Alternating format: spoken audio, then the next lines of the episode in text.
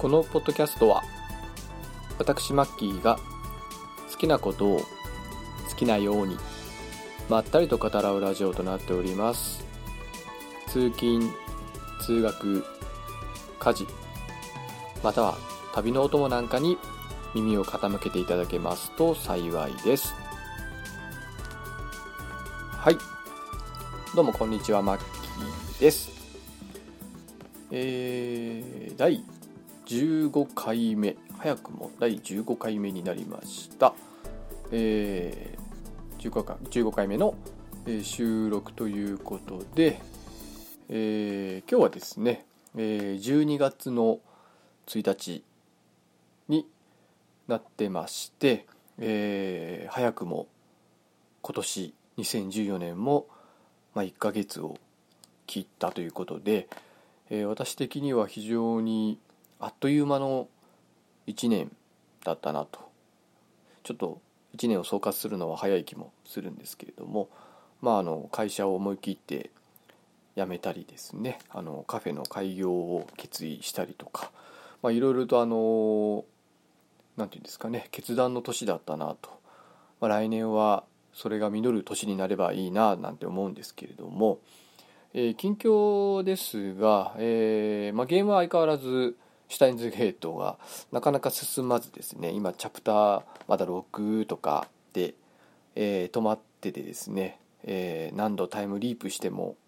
まゆりちゃんが死んでしまうっていうことでですね。どうしようどうしようと主人公が葛藤を悩み、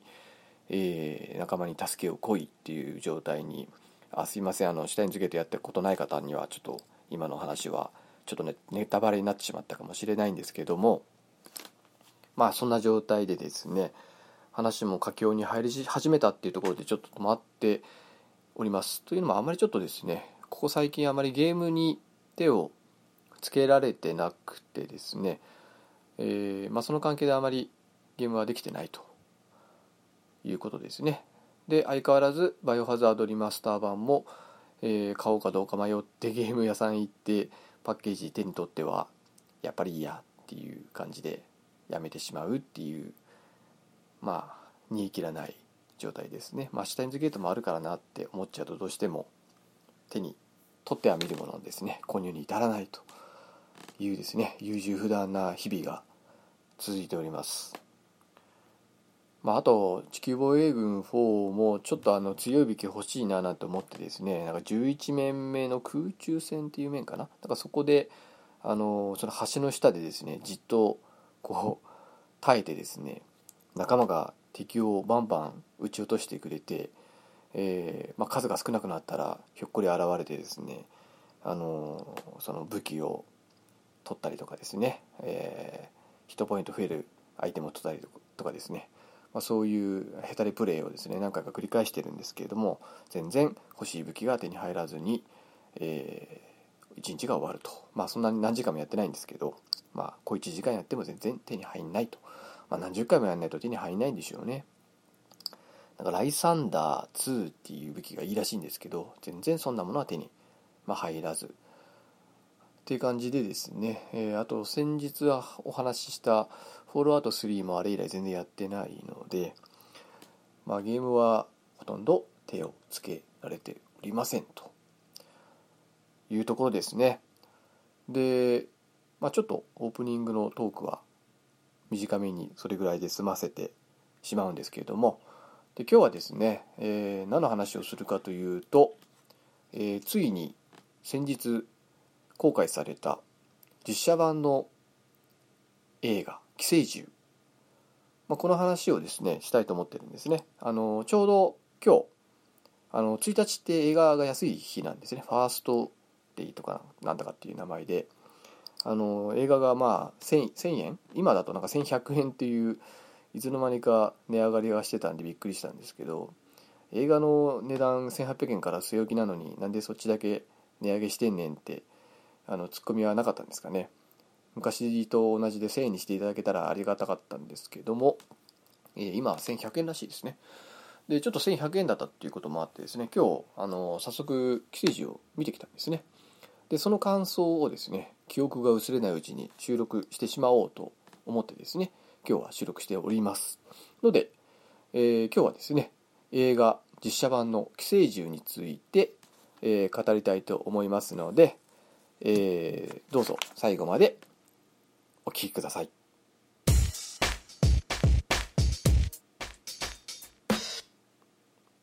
はい。ではですね、えー、実写映画の「寄生獣」について、えーまあ、見てきた、まあ、感想率直な感想をですねちょっと、まあ、ぐだぐだとまったりと語らいたいなと思っているんですけれども、えー、これ、まあ、監督は山崎隆さんでしたっけ？結構まあこういう VFX を使う映画では割と有名な監督三丁目の夕日でしたっけとかですね、まあ、そういう映画を監督されている方で、まあ、割と、ま、知名度のある監督ということで、まあ、巷の期待度もですねなかなかあの高かったっていうのとあのまああと公開前ですねやっぱりあのあれ日テレ系なんですよね。日テレ系なんであの4ちゃんでなんか嫌だっちゅうぐらいあの番宣してましたよね。あれちょっとどうなんですかね。いいいんですかねあれって。テレビを使ってまあ断るごとにあの寄生獣のあの番宣をしまくっててですね見境ねえなってちょっと思いました。あの見せすぎじゃないかなと。というのはですね私もあの、まあ、ちょっとこれ感想ではないんですけど、まあ、の見てきたまず率直な印象はですね、まあ、ほとんどの場面なんか見たことあるんですよ。その番宣で。見たことないシーンの方が少ねえんじゃないかっていうぐらいその VFX っていうですね、まあ、あのいわゆるその寄生体が普通の人間からこう寄生体にフューってこう変形してですね人間を襲うシーンですね。それあの VFX っていうその特殊なシステムで使ってですねあの多分表現してるんだと思うんですけれども、まあ、そのシーンほとんどその番宣で見てるんです見たなっていう感じだったんですね。だからちょっと見なきゃよかったなっていうのがちょっと思いました。あれはちょっと過剰に私はやりすぎであそこは反対ですね。その番宣用の映像とか作ってくれよって言いたくなりましたねなんか。もう物語のほとんどの部分そこで出してんじゃねえよってしかもそんな小出しにされたらねえって感じじゃないですか。通してみたいのに。ちょっとあれはないなってちょっと見る以前にあの思いました。で実際見たらやっぱり案の定って感じだったんでちょっとあの番宣の仕方考えてほしいですね。まああのお客さんにいっぱい来てほしいのは分かるんですけどやりすぎ。やたらめったらあの監督と何でしたっけあの染谷翔太さんとあと何でしたっけ橋橋本？何でしたっけ？名前忘れちゃった。あの女の子ですね。村村田村田じゃない、えー、同級生の女の子の役をしている、えー、すみません名前が全然出てこないです、えー、何でしたっけね。ちょっと出てきたら話しますが、えー、その子がですね、えー、あ村野さとみちゃんっていうですね、まあ、ボーイフレンドをボーイフレンドって逆だ、えー、ガールフレンドですね。あの泉真一のガールフレンド役の女の子がやたらテレビに出てまくってですね番宣しまくってたなと今にして思えばちょっとやりすぎですよと、まあ、番宣すんないけどあまり映像見せすぎんじゃないよっていう感じでしたね。えー、ということでですねちょっとディスってみたんですけれども、えー、ちょっと作品そのものの話にですね、えー、ちょっと入りたいと思うんですけれども、まあ、ちょっと語る前にですねあの何て言うんでしょうね私のこれまでのあの経験から言うとですねあまり期待通りにできていたことがないですよ。あの私が好きな漫画とか好きな小説がその映像化された時に、えー、受ける感想っていうのはやっぱりオリジナルに比べるとどうしてもあの劣ってしまうのはまあしょうがないと思うんですけれども最悪なのがですねそのオリジナルのですね良さを全然生かしてない映画が結構多い気がしててですね。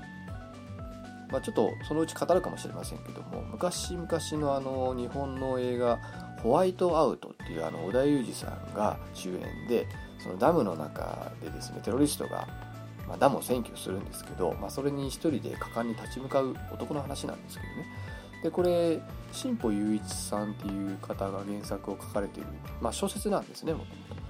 あ、それもですね全然あの私が好きなシーンもカットされていてですねなんか肝心なところが表現されてないなってちょっと思ったりして、まあ、そういうことが多いんですね。なので、まあ、特にこの寄生獣っていうのはかなりあの映像的には奇抜、まあ、もうだいぶ二十数年前の作品ではあるんですけれどもまず第一にすごくグロテスクな表現が多い。でその寄生獣というですねあの人間の形をしているんですけれどもまあいざという時にですね頭を変形させて人間を攻撃してきてですね食べちゃうっていうですね化け物なんですね。でこれの表現がですねやっぱりどの程度ちゃんとできてるのかなっていう嘘っぽく作られてないのかなっていうところとかですね。そういうところをちょっとあの懸念してたんでまあ期待半分不安半分むしろ期待3割不安7割ぐらいかな下手すると。まあそれぐらいの気持ちでまあ見に行ったんですねでまあそれの感想まあ、感想っていうかですね、まあ私が思ったことですね、まあ、感想かそれは。その感想をちょっとですね、述べようかなと思ってるんですけれども、えっ、ー、とですね、あのちょっと私なりに考えてですね、あまりこうグダグダと喋ってもちょっと訳がわからなくなっちゃうので、あの原作とちょっとですね、変更が結構加えられてるんで、そこをちょっと中心に今日は話してみようかなと思ってるんですね。まあ、どんな変更が加えられてるかというとですね。まああのこの漫画ってもともと単行本で全10巻なんですね。で、まあ、あのアフタヌーンなんですけども、えーと、1巻がですね結構ページ数があるんですよ。あの少年誌に比べると。でそれが10巻なんで割とあの、まあ、ストーリーは長めなんですね。で、まあ、結論から言うとですね今回のこの1作目まあ、次で完結するらしいんですけど大体あの10巻中のですね4巻の終わりぐらいまでの話になってます。それで4巻分をあえっ、ー、とですねまあ大体上映時間が98分とか100分いかないぐらいだったんで、まあ、割と短めなんですね。4巻をですねその1時間40分ぐらいにギュッとしてる感じなのでかなりはしょられてますでそのはしょられてる場所がですねまあ結構そこをはしょるかっていう、まあ、時間の制約があるのはわかるんですよ。まあ、だったらなんで2部作にしたのかなっていうのもあるんですけどねでしかも2部作にするには1作100分もないとなるとこれますます表現するところがですね減っているのでかなり厳しいんじゃないかなと思うんですよね。あの私あのこの間最初の方にですねガンツについても語ってるんですけど、まあ、あれも好きな漫画でですねまあ見に行ったらですねかなりがっかり感が強かったんですねでやっぱりあれも結構まあ長い漫画なので、まあ、どこまでを語るのかっていうのにもよるんですけれどもまあなんかちょこちょことですねつまみ食いしてなんかエンディングもわけわからない感じにしちゃってですね全く作品の良さをですね全然活かせてないなと思ったんですよ。最悪だなってちょっと思ったんですねあの映画に関しては。しかも2作に無理やりまとめちゃってるじゃないですか。で今回も、まあ、2作次で完結編、まあ、何分ぐらいの映画なのかまだちょっと分かんないですけどね公開も来年の4月らしいので、まあ、ちょっとあの映画の最後の方に予告がちょっとだけ流れたんですけれどもあのまあ、そういう意味でですねその4巻分を、まあ、100分弱で表現しようとしたら、まあ、ある意味こうなるのも仕方がないのかなっていうのもあるんですけどどういうところに変更が加えられたかですねちょっと今からいくつか話そうと思うんですけどまず1つ目ですね。でこれ結構重要だと思うんです。しかもこれ脚本上そうせざるを得なかったのかなっていうあの変更なんですけどまずですね新一のあの両親父親がいません。原作ではあの両親とも健在なはずなんですけども、えー、映画版はですね父親がもう死んでいないという設定になっています。なのでもう母子家庭という状態になってるんですね。しかもあの原作の場合って母親は割とこうなんかお嬢様育ちの世間知らずなマイペースなお母さんだったと思うんですね。あの見た方わかると思うんですけど。なんですけど映画の場合はですね、まあ、この母子家庭状態なんであの割と非常にしっかりとしたお母さんっていう描き方がされてます。まあそれがあのドラマに深く影響を与えるとは思わないんですけれども、まあ、そういう変更が加えられてましたと。あとですねこれが何でなのかなってちょっと私も見ながら思ってたんですね。なんでお父さん泣き者にしてるんだろうって思ったんですけどその後すぐ答えが分かりまして実はですねあの原作の方ではの序盤の方ですね2巻目か3巻目ぐらいにこの両親がですねなんか伊豆の方に、まあ、温泉でも入りに行こうみたいな、まあ、ちょっと伊豆だったか忘れたんですけども旅行に行くんですね。で最初ちょっと新一あの危ないからって言ってですね反対してたんですけど、まあ、結局賛成してですね2人は久しぶりの2人きりの旅行両親2人きりの旅行をしに行ってですね。でそこであの寄生体に襲われて母親はあの体を乗っ取られてしまうんですね。でお父さんは怪我をしてでそのお母さんが自宅に帰ってきちゃって新一を殺すと。まあ死なないんですけども殺されそうになると。っていうあの流れになってるんですけどここは一切ないんですね映画は。映画はですねえなんて説明すればいいのかな。あの、誰に殺されてるかというとですねあの A っていうやついるんですね。これ1回目に出てくるのかな。あのー、タミヤ涼子がですね日にちにこう合わせるんですね。その A って名前なんかどうでもいいよ。A でいいみたいな感じになってですねその A っていう規制体がですねあの新一は危険だって言ってですねその学校に乗り込んでってですね一を殺そうとするんですね。むちゃくちゃなことをするんですね。そこが丸々ないです。ただ寄生体 A というのは出てくるんですけどで出てくるし新一とも会うんですね。ですけど学校に乗り込むシーンは全くなくてですね。えー、その代わりあのなんか道端で戦うんですよ。新一と。あすみません。あの今更で申し訳ないですけどこれネタバレ結構全開気味なんであのもし見てない方はあの気にならない方がいいと思います。ちょっと遅くなりまして申し訳ないです。でですね、あのこの A がですね新一と右に倒されるんですけど、まあ、そこにお母さんが偶然通りかかってですねで体を奪われるっていう設定になってるんですなのでそこの旅のシーンがもう丸々カットされてます。でここが丸々カットされてるってことはですよあのその新一がですね徐々にその超人的な能力を手に入れるくだりっていうのがですね実はこのお父さんお母さんを追っかけてですねあのその旅先まで行くっていうところのシーンでですね描かれてるんですね原作は。結構細かく描かれててですね、まあ、本人は最初気づかないんですけどものすごい速さで走ったりですねあの何メートルもあるその塀を飛び越えたりとかですねあの超人的な能力をですねあの無意識に新一が使い始めてですねでそれが何であのそういう能力を身につけたかっていうのもですねちゃんとあの長々とですね右がですね説明をしているシーンがあるんですけどそこが丸々なくなってます映画版は。なのであの何て言うんでしょうねその新一がですねあの私結構これ好きなんですけどそこの旅から帰ってきた時にですね新一ってこうガラリとこう見た目も変わるんですよ、まあ、それまでひ弱でですね優柔不断なまあ優しい句はあるんですけども、まあ、どちらかというと軟弱な男であったし泉真一がですねこの旅を通じてでまあその自分のお母さんの敵を討つことでまあ人間として一回り二回り大きくなって帰ってくるっていうくだりなんですけどそこはまあ丸々ないんですよ。そこカットするかって感じだったんですけどなのであの旅先で出会うその宇田さんっていうあの顎に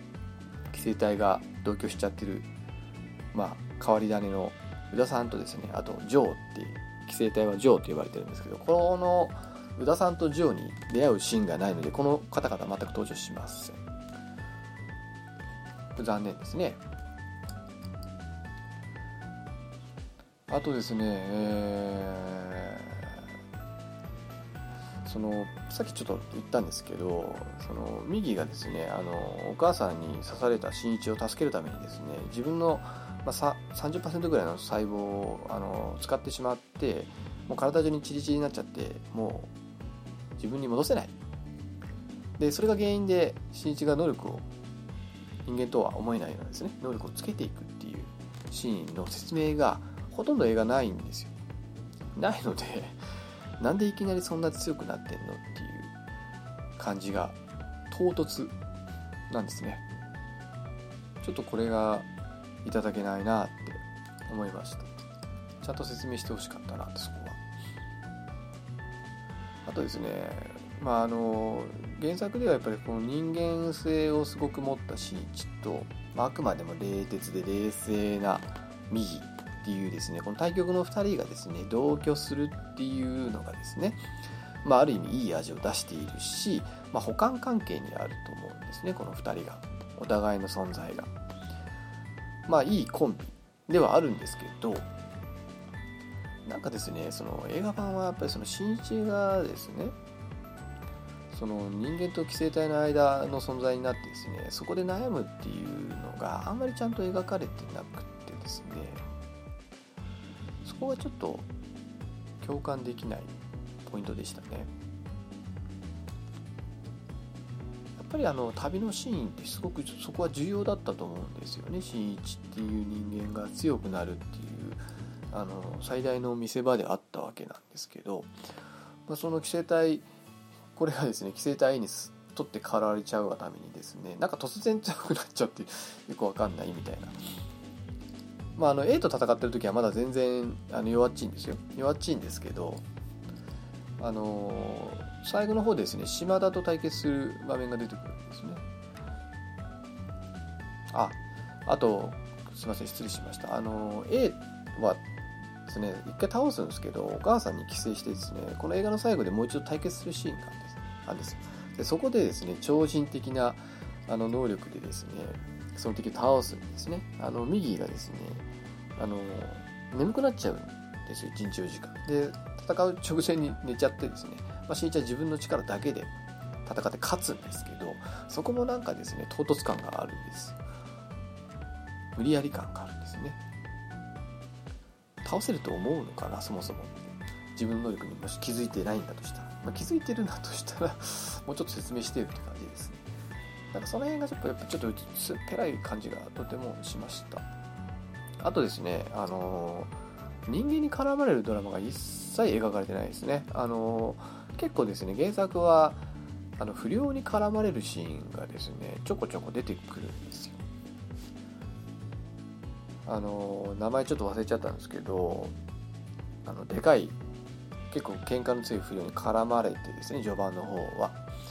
で絡まれるシーンがちょこちょこ出てくるんですけど、まあ、そこも全然ないですしあとですね、まあ、この不良に絡まれることによってある、まあ、女性と出会うんですね原作では。でそれがかな子って女の子なんですけれども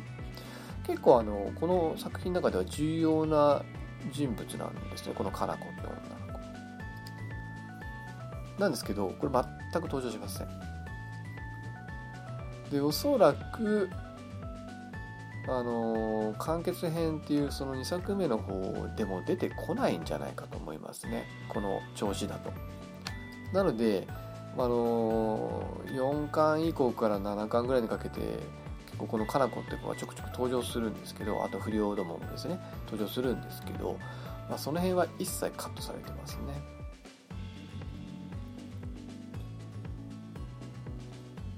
うん。なので結構無理やり切り張りしてかる感じですよね。このあの最初の方にですね原作だとあの犬に寄生しちゃった寄生体が出てくるんですよ。でそいつがこう羽広げて飛んできたりするっていうなんか本当ホラー映画みたいな展開があるんですけどそこも丸々カットされてますね。あとですねあの最初の方にですねその犬の寄生体に遭遇した後にあのなんかちょっと不良っぽいいでたちをしたですね寄生体出てくるんですよ。ちょっと名乗ってなかったので名前わかんないんですけどそいつがですねその右と身長を見てですね右手を自分で切ってですねこっちに移ってこいみたいなことを言ってくる規制隊に出会うんですけどそいつは丸々カットされていてですねでその役目をですねその規制隊 A に無理やりくっつけるというですね。なんでさっき言ったですねその突然街中で会ってですね戦う羽目になるその規制隊 A がですね違う、えー、間違えました。規制隊 A ではなくてですねその最初に出会う規制隊ですね。なんか中華料理屋さんの中かなんかにいる規制隊とちょっと対峙する場面があるんですけどそこでですね腕を切ってこっちに移ってこいっていうシーンがありましたね。あとですねなんかあの平間警部補っていうですねそのパラサイトの対策をメインでやってる刑事っていうのがですね物語の中盤から後半にかけて出てくるんですけどこれがなんか序盤から登場してますね。どういう意図があるのかちょっと分かんなかったです。全然あのこの作品だけ見ると。もちろん後半にも出てくると思うんですけどね。あとあの前半のうちにですねあのなんか特殊部隊の隊長がいきなり出てきてましたこれは後半のあの後藤っていうかですねあの市役所で繰り広げられるあの戦いにつながってくると思うんですけど、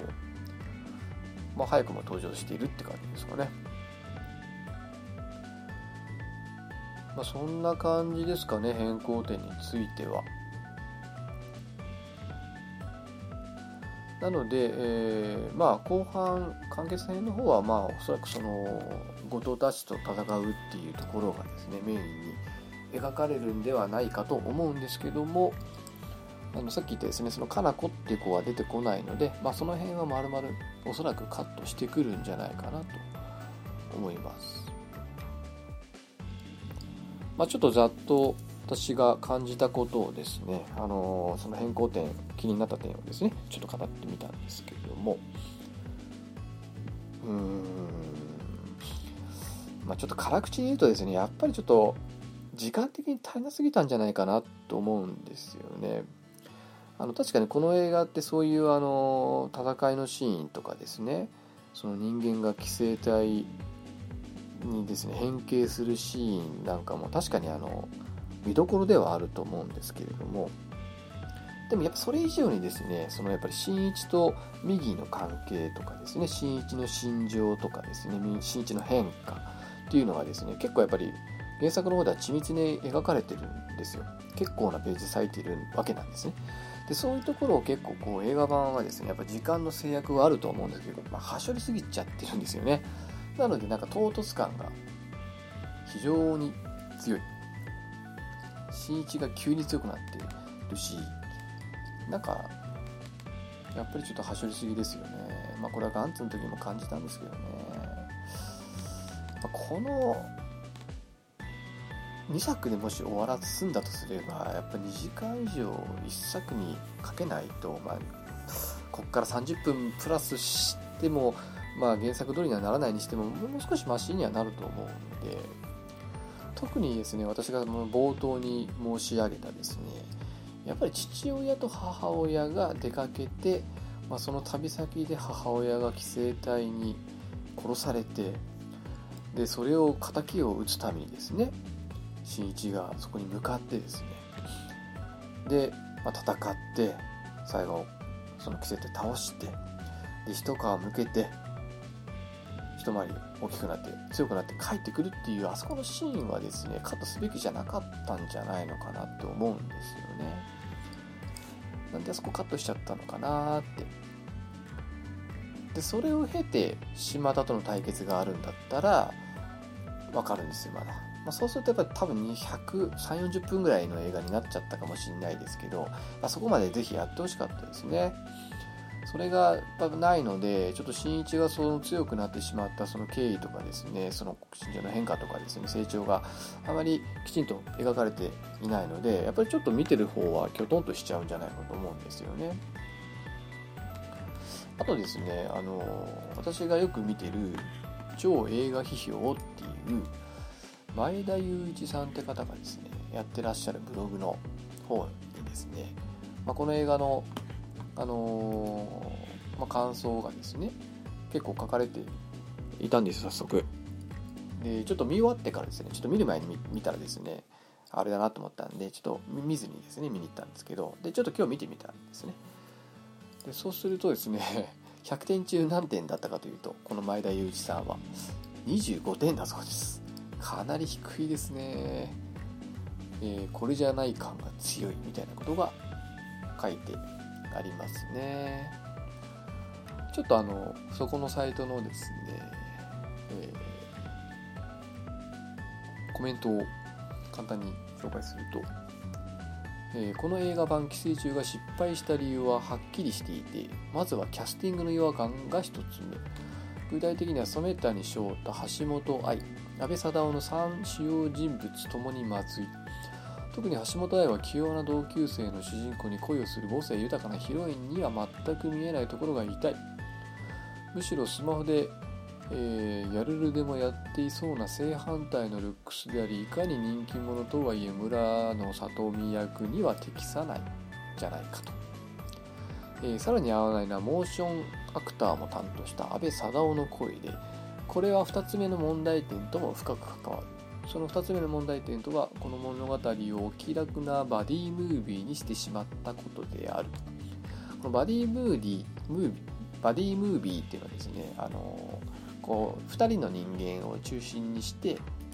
あの物語を進めるような映画のことを言うらしいですね。で平たく言うと新一にとっての右がちょっぴり変わったお友達になってしまってここはですね私もさっきちらっと言ったんですけど、えー、ごく平凡な新一は人間らしさの象徴。一方寄生生物である右は冷酷な自然界の摂理そのもの。だから新一がミギーに共感を抱きかけたところでミギーのとてつもない冷酷さに冷や水をぶっかけられるシーンが原作には何度も出てくると、えー、互いの価値観はなかなか相入れない。理解し合えない関係であるがゆえにサバイバルの場では極めて強力な補完関係となっているので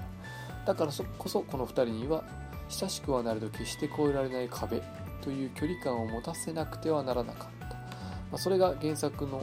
ラストの後藤戦における感動の結末への伏線でもあると、まあ、それがこの映画ではのっけから夫婦漫才がごとき楽しい会話を交わすなど打ち解け合っている。安倍貞夫のコミカルな恋と演技がまた拍車をかける、えー、読者として作品の端を理解されていない悲しさを感じる一瞬であると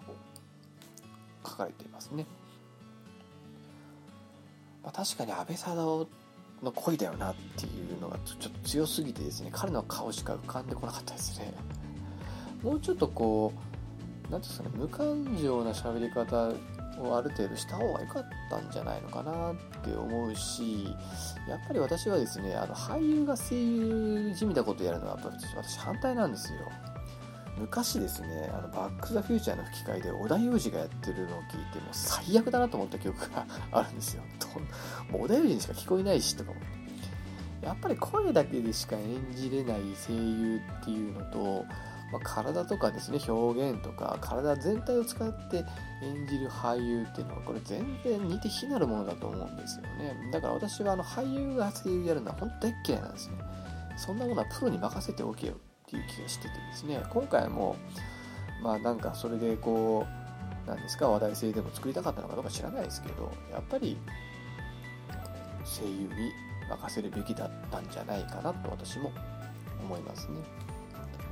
そこは切に思いました。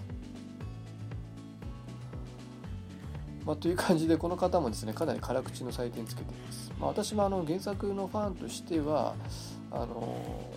まあ、非常に問題があるというかですね、まあ、残念ながらその原作の良さを生かしきれてるとは言い難い。これちょっとガンツにも言えるんですけどね。あの、まあ、ガンツはガンツでその時に語ってますけどちょっといいとこ取りしてですねいいとこ取りしてる風でいて実は肝心なドラマ部分を全く描けてないっていうパターンだと思うんですよねこれも。なので、えー、とやっぱりさっき私が冒頭冒頭じゃないですね中盤で言ったようにどうせだったらもう13040分ぐらいにしてもいいからその最初のお父さんお母さんが襲われるシーンをちゃんと入れてですね宇田さんとジョーもちゃんと登場させた上で彼がその場でまああの死闘を繰り広げてですね、まあ、その中で成長していくそしてその中で自分の能力っていうのを認識していくその超人的な能力をですね身につけたってことを認識していくっていうところをですねちゃんと描いた上で、まあ、その上で島田というですね敵と対峙するっていうところを描いてほしかったなって思ってます。でまあ、いいところも、まあ、VSX っていうんですかその変形するシーンとかもまあそれなりにちゃんと描かれてたしその田宮涼子、えーと、深津絵里さんがやってたんですけどあれはあのすごい深津さんの演技力がですね素晴らしくてですねその田宮涼子のその何て言うんですかねその怖さっていうんですかねそういうのはちゃんと表現できていてですねそこは素晴らしいなと思ったのとあと島田を倒すシーンがですね最後の方にあるんですけども原作ではですねそのでかい石をですね島田の心臓に投げ当ててですね倒すんですけど映画版ではですねあのその鉄パイプをその辺が拾ってきてで右がこう弓になって変形してですね。で弓矢になってその鉄パイプを打って遠くからいるっていうですね倒すっていう表現になっててここはかっこいいなと思いました。その右がですねこう弓にビューンって変形するんですよ。あそこはいいなと思いました。でそういうところがもっといっぱいあればですねいい映画になったと思うんですけれどもまああの橋本愛でしたっけ？まあ確かに可愛いですしあのさっきの前田裕一さんほど私はなしだとは思わなかったんですけどまあ、でもやっぱりそうですね。あの原作好きな人はですねあまりハードルを上げるって見に行くとですね、まあ、ちょっと痛い目に遭う可能性は大ですね。まああのもともとこの映画ってですね本当はあのハリウッドっていうんですかアメリカの方であの放映権というかその作成権みたいなのを獲得していたらしいんですね。ただあの結局映像化には至らずに、えー、まあ、日本の配給会社がそのリメイク権を獲得して、まあ、今回に至ってるわけですね、まあ、なのでっぱりちょっと、個人的にはですねやっぱり日本の映画だとどうしても予算的な問題これ多分ですね短くカットされたのもやっぱ予算の問題もあると思うんですよね。やっぱふんだんにそういうあの VFX ですか、まあ、CG のようなシーンがあんまり入れちゃうと多分予算が膨らんでですねあの、まあ、どうにもならなくなっちゃってたんじゃないかと思うんですよね。なので私的にはまあそのハリウッド版の方を見たかったなっていうのがまあ、正直な感想です。まあ、ということでですね、あまり期待して見に行くと痛みに遭う可能性があるので、まあ、とはいえですね、好きな人は、まあ、見てみるのもいいんじゃないかなとは思うんですよね。でし、あの、原作見てない方はですね、是非原作を見てから行っていただいた方が、これに関してはいいんじゃないかなとえー、そんな風に思いました。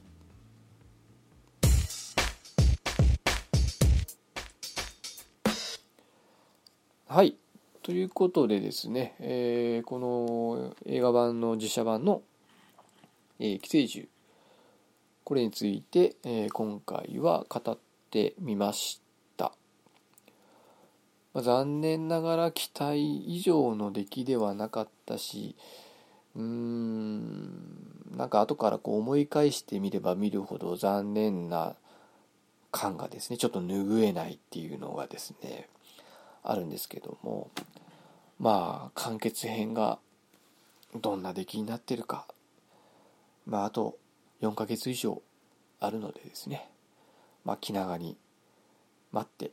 とりあえずそっちも映画館に足は運んでみようかなと思うんですけどまあ結構激しい戦いが後半待ってますので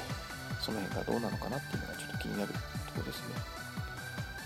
まあ、ということで、えー、今日はですね、えー、映画実写版の、えー、寄生獣について、えー、語ってみました。お送りしたのはマッキーでした。では、さようなら。